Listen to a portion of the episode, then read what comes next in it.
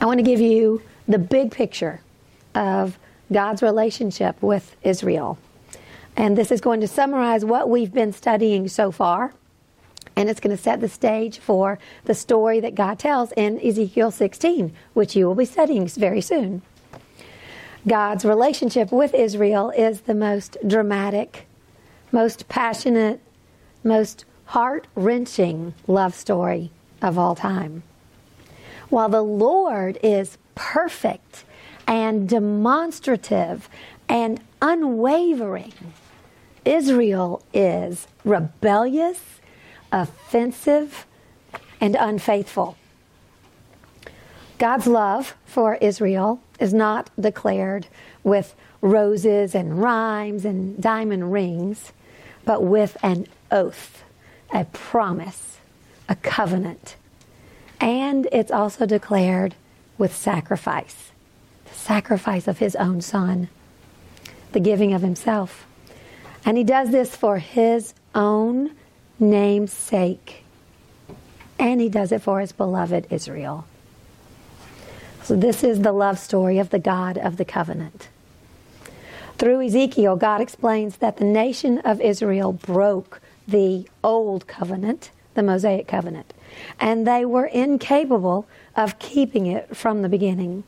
Something needed to change within the Israelite people so that they would be able to live according to God's laws. For his own name's sake, the Lord makes a new covenant. And Ezekiel describes the new covenant like no other book does, giving it a crucial explanation of what God provides. And Ezekiel tells the anticipated future fulfillment of the new covenant. So we're going to get to that in a little bit. But first, what about the covenants that God made?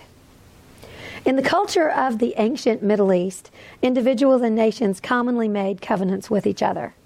These were solemn and sacred agreements, and they were between two parties, and these agreements bound them together with common interests and responsibilities. Paul Benware defines these covenants as bilateral agreements where both parties were responsible for fulfilling the covenant. They usually included blessings for the one who fulfilled his part of the agreement and curses upon the one who broke his oath. The Mosaic covenant, first one on your handout, made between God and Israel at Mount Sinai, is an example of a bilateral agreement. It is a bilateral agreement, a conditional covenant in which both parties were responsible for fulfilling their obligations.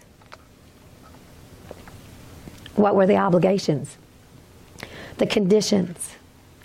They are described in Exodus chapters 19 through 23, with the first and most important condition stated that Israel should have no gods other than the Lord. Exodus 24, 3 and 4 says, So Moses came and told the people all the words of the Lord and all the judgments. And all the people answered with one voice and said, All the words which the Lord has said, we will do. So they responded, We're going to do it. We're going to do what you said. To make it official, to ratify the covenant. The parties involved would slaughter animals and divide them into two pieces, and that's where the sacrifice is involved. The ratification ceremony of the Mosaic covenant is described in Exodus 24 4 through 8, with the people making burnt offerings and peace offerings to the Lord, and Moses sprinkling the blood from the offerings on the people. And he said, This is the blood of the covenant which the Lord has made with you, according to all these words. You're going to hear that echoed in a little while. It's clear from Exodus 19 through 24 that the nation of Israel committed themselves to a bilateral agreement with God. That's in Exodus. And then the book of Deuteronomy describes Moses' review of the terms before the people entered the promised land. He explained the requirements, the blessings, the curses that would come to the Israelites as they obeyed or disobeyed the covenant. It's all laid out. At the end of the review, the Lord spoke to Moses and predicted that the Israelites would break the covenant. And he said, Deuteronomy 31:16, this people will rise and play the harlot with gods of foreign, the foreigners of the land where they go to be among them, and they will forsake me and break my covenant which I have made with them. They were told they were going to do it. Ezekiel 16 is going to describe that very thing. And you will see that word harlot repeated over and over. That was the behavior of Israel. And that is what is described in the allegory of Ezekiel 16. The Mosaic covenant was not the only covenant that the Lord made. Before Moses was given the law, Abraham was given the promise. The Abrahamic covenant was not bilateral. Instead, it was an agreement made by the Lord to bless Abraham, to make a great nation through him, and to provide a special allotment of land for that nation. This is in Genesis 12, 1 through 7, and Genesis 15, 12 through 21. The Abrahamic covenant was unconditional, and it, the responsibility for fulfilling the promise rested solely upon the Lord. Abraham received the promise. Moses received the law. And then later, King David received a guaranteed dynasty.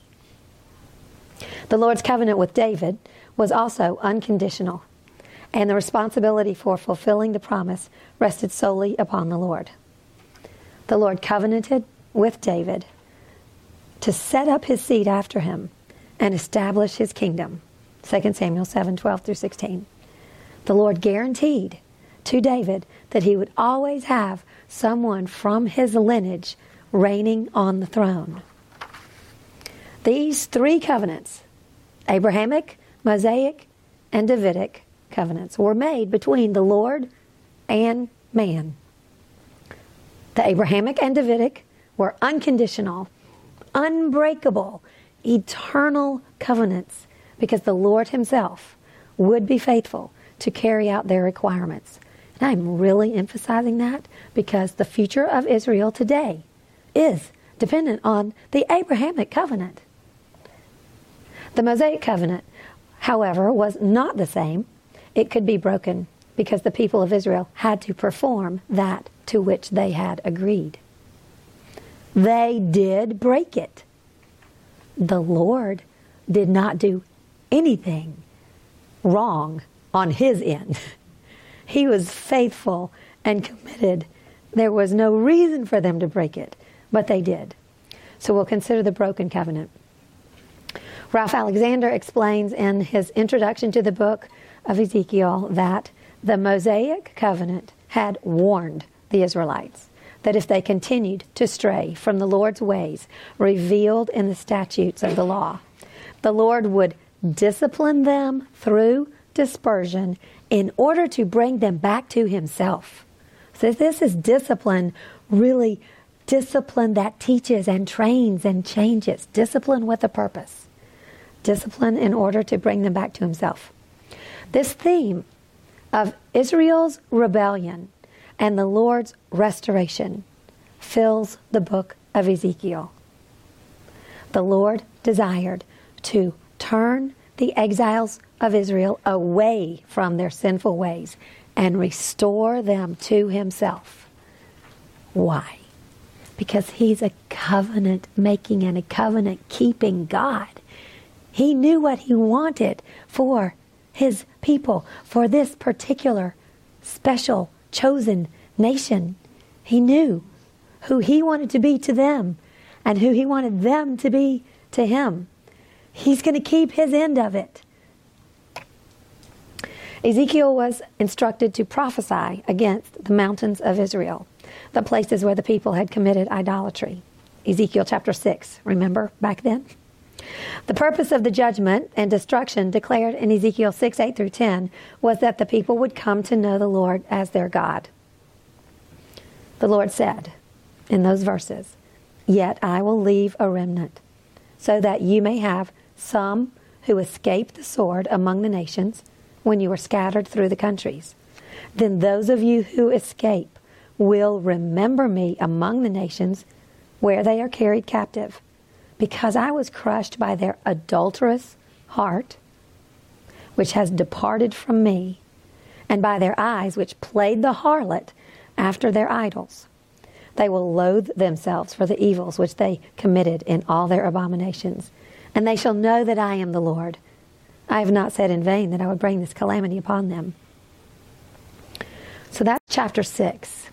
Chapter 7 talks about the destruction that was coming. Doom was certainly coming, the end was near.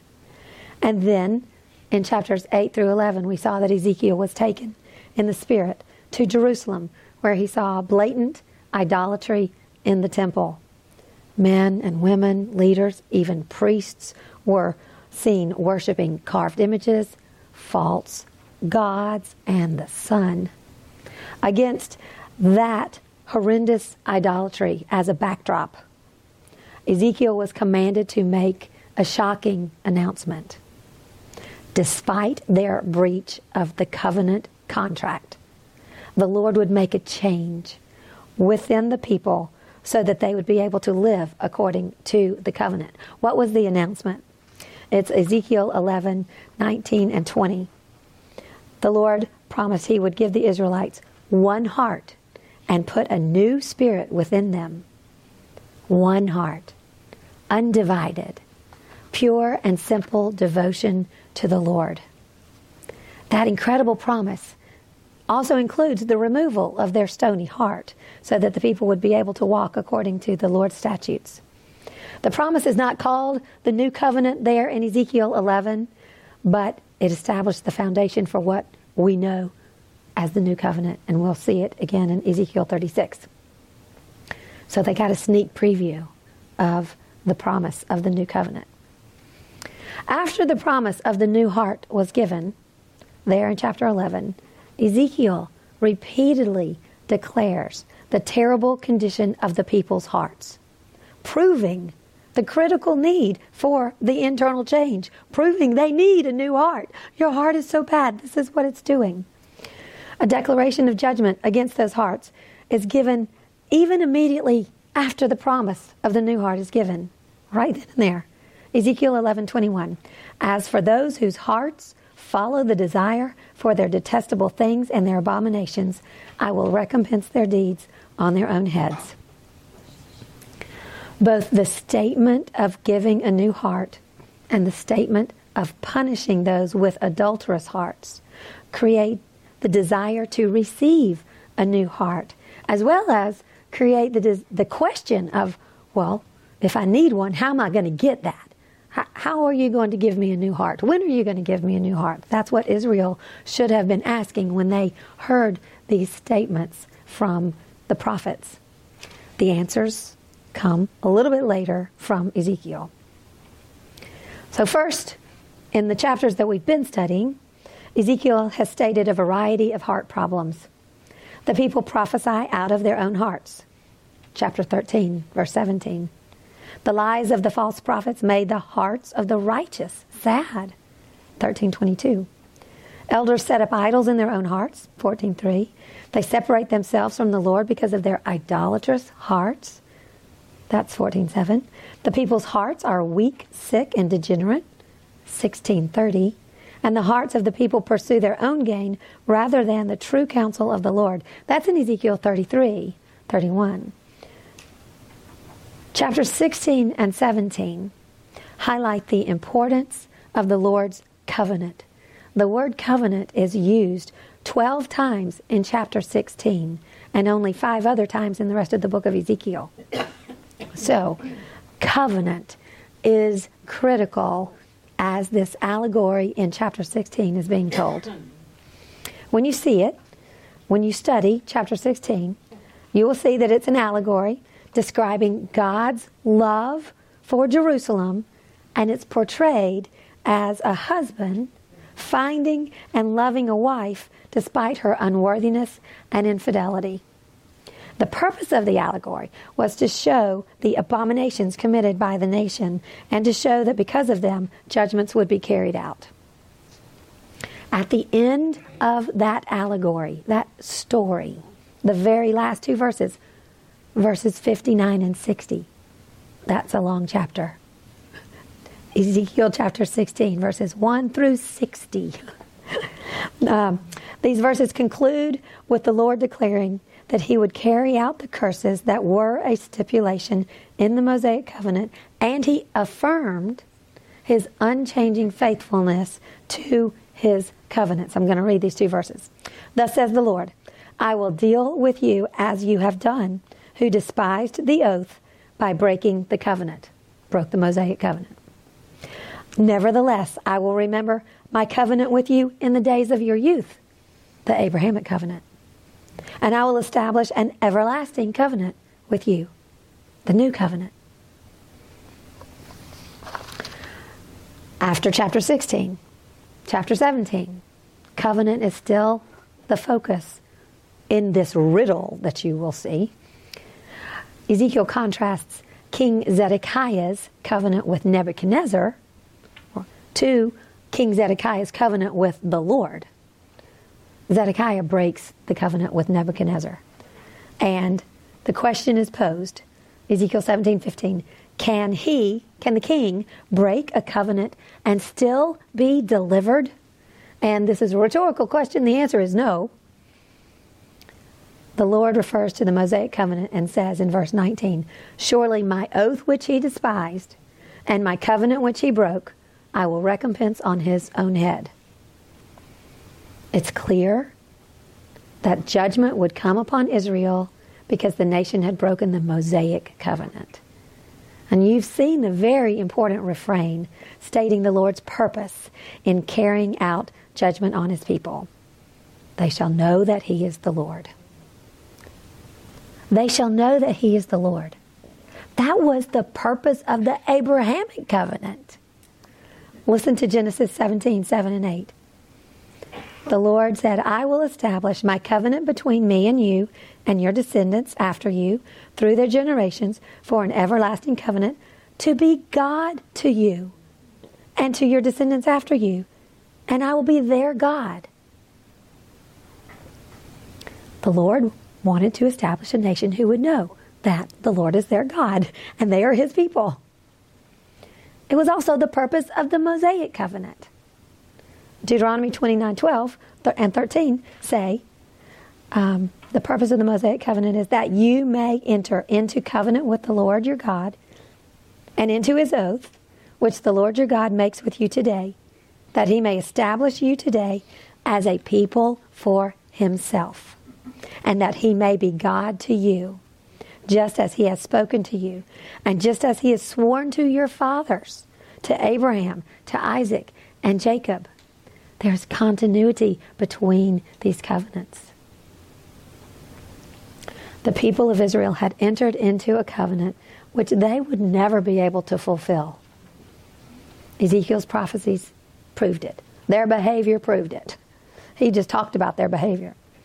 The only way that the people would be able to fulfill their commitment to the covenant with the Lord would be if he changed the requirements of the covenant or if he changed the people.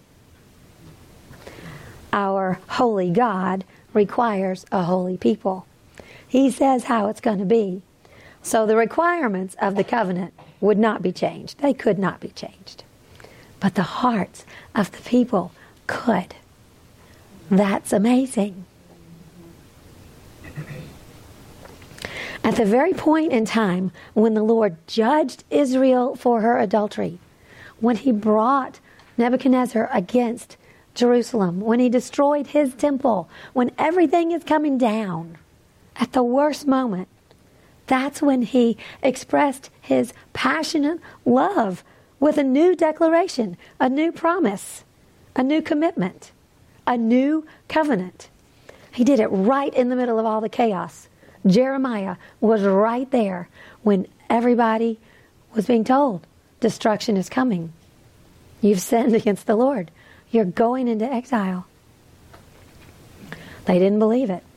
And in the middle of all that, Jeremiah 31, 31 through 34 names the new covenant. It is stated that the Lord will make a new covenant.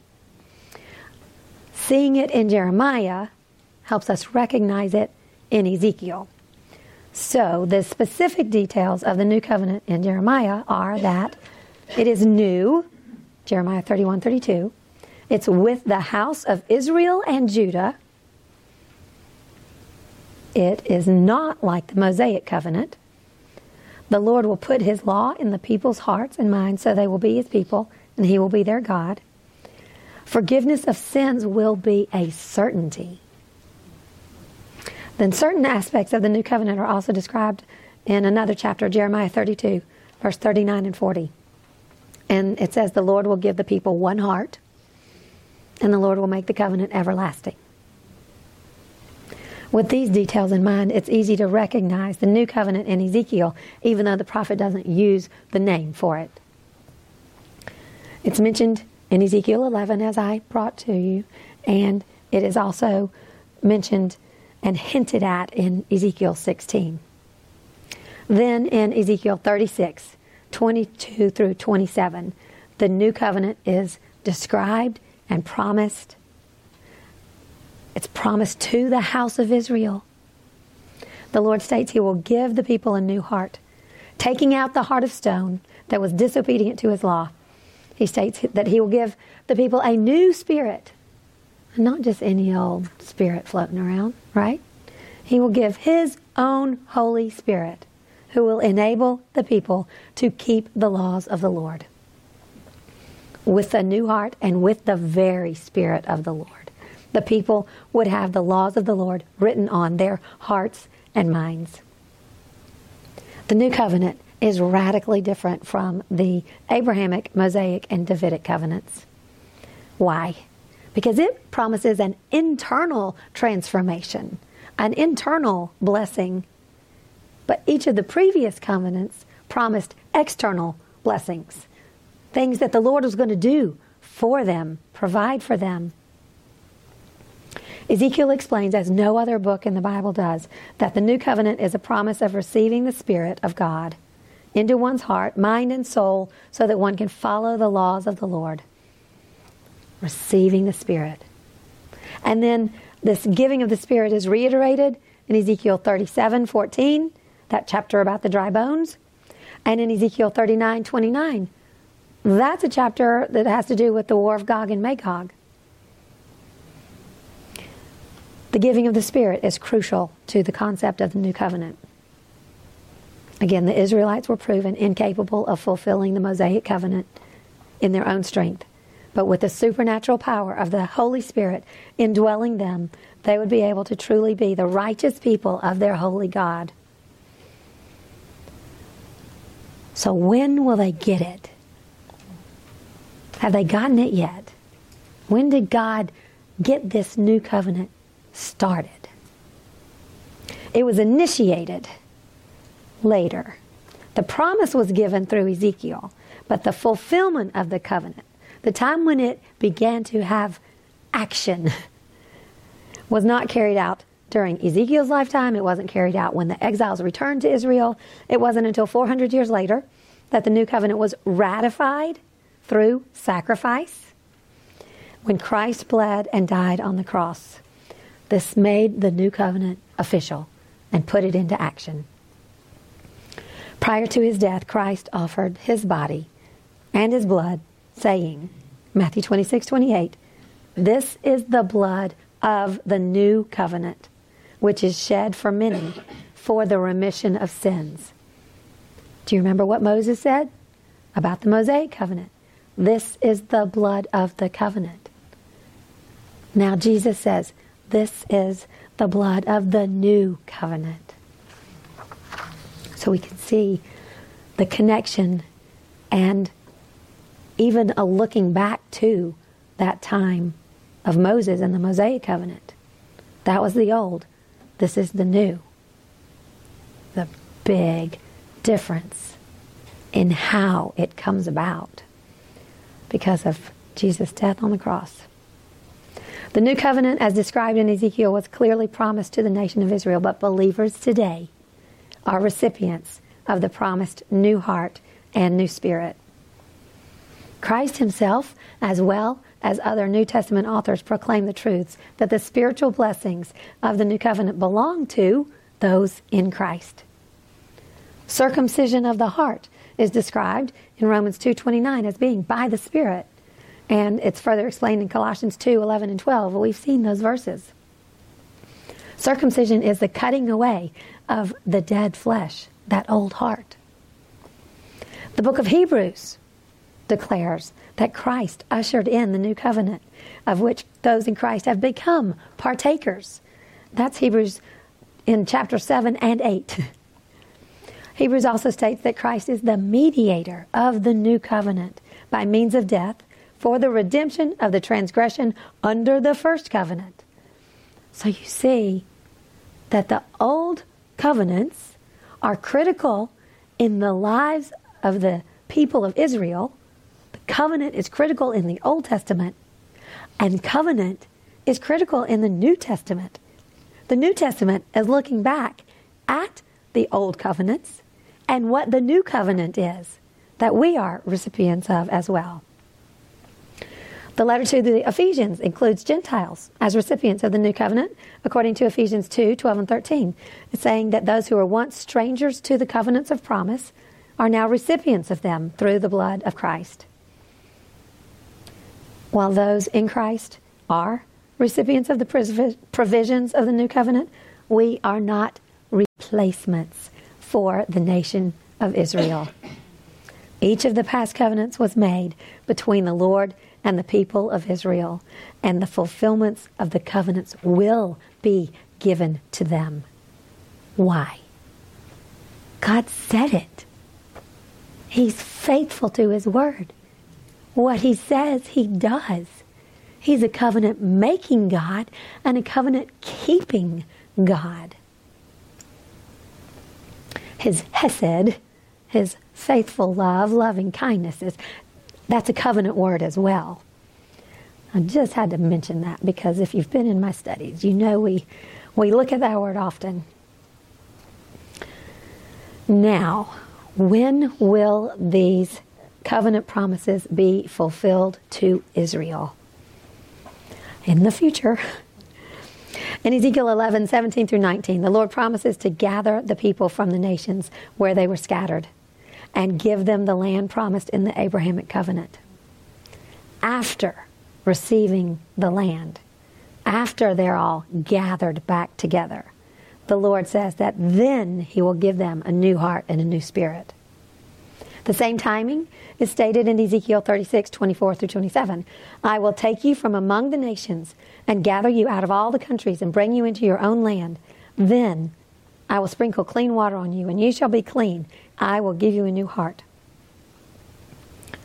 Being returned to the land and then receiving the Spirit is also declared in Ezekiel 37, 12 through 14, and Ezekiel 39, 27 through 29 when you look at the circumstances surrounding the fulfillment of the new covenant, which are considered along with other prophetic passages in Hosea 3 4 and Joel 2 and Zephaniah 3 and Zechariah 12:10, it becomes clear that these events have not yet occurred. We're still watching and waiting. Up to this point in time, the nation of Israel has rejected Jesus as its Messiah. Jesus, the mediator of the new covenant. But the day will come when, according to Romans 11 25 through 32, as Paul said, all Israel will be saved. And Paul quotes the words of the Lord, who says, The deliverer will come out of Zion, and he will turn away ungodliness from Jacob, for this is my covenant with them when I take away their sins. There will be a time when the people of Israel recognize Jesus Christ as Him whom they have pierced. And they will mourn over their transgressions and they will repent of them. they will call on the name of Jesus. They will be cleansed and receive a new heart and a new spirit. And when they have known him and been changed, they're going to call for him, the deliverer. And we know him by another name now. If you studied with us in Micah, the breaker will come. The deliverer, the breaker, will come and take them out of their hiding place where they've been being protected by the Lord, the nation of Israel. And Jesus will lead them home. The last chapters of Ezekiel describe what life will be like for the Israelites when they live at home in the promised land, worshiping the Lord and obeying Him with all of their heart. And that will be a prelude to the eternal happily ever after. Ezekiel 40 through 48 describe a holy temple in the land of Israel in which the Lord dwells in all of his glory and in which Christ reigns as king and high priest, reigning from the temple. He's on the throne there. The Davidic covenant will be seen in its fulfillment there. The Lord declares in Ezekiel 43 7, No more shall the house of Israel defile my holy name, they nor their kings, by their harlotry or with the carcasses of their kings on their high places. That declaration is evidence of the internal change that the people will have, which is brought about by the fulfillment of the new covenant. The Lord's purpose in covenanting with Israel was to glorify Himself as He made an unworthy people His own precious possession, making them His people and making Himself their God.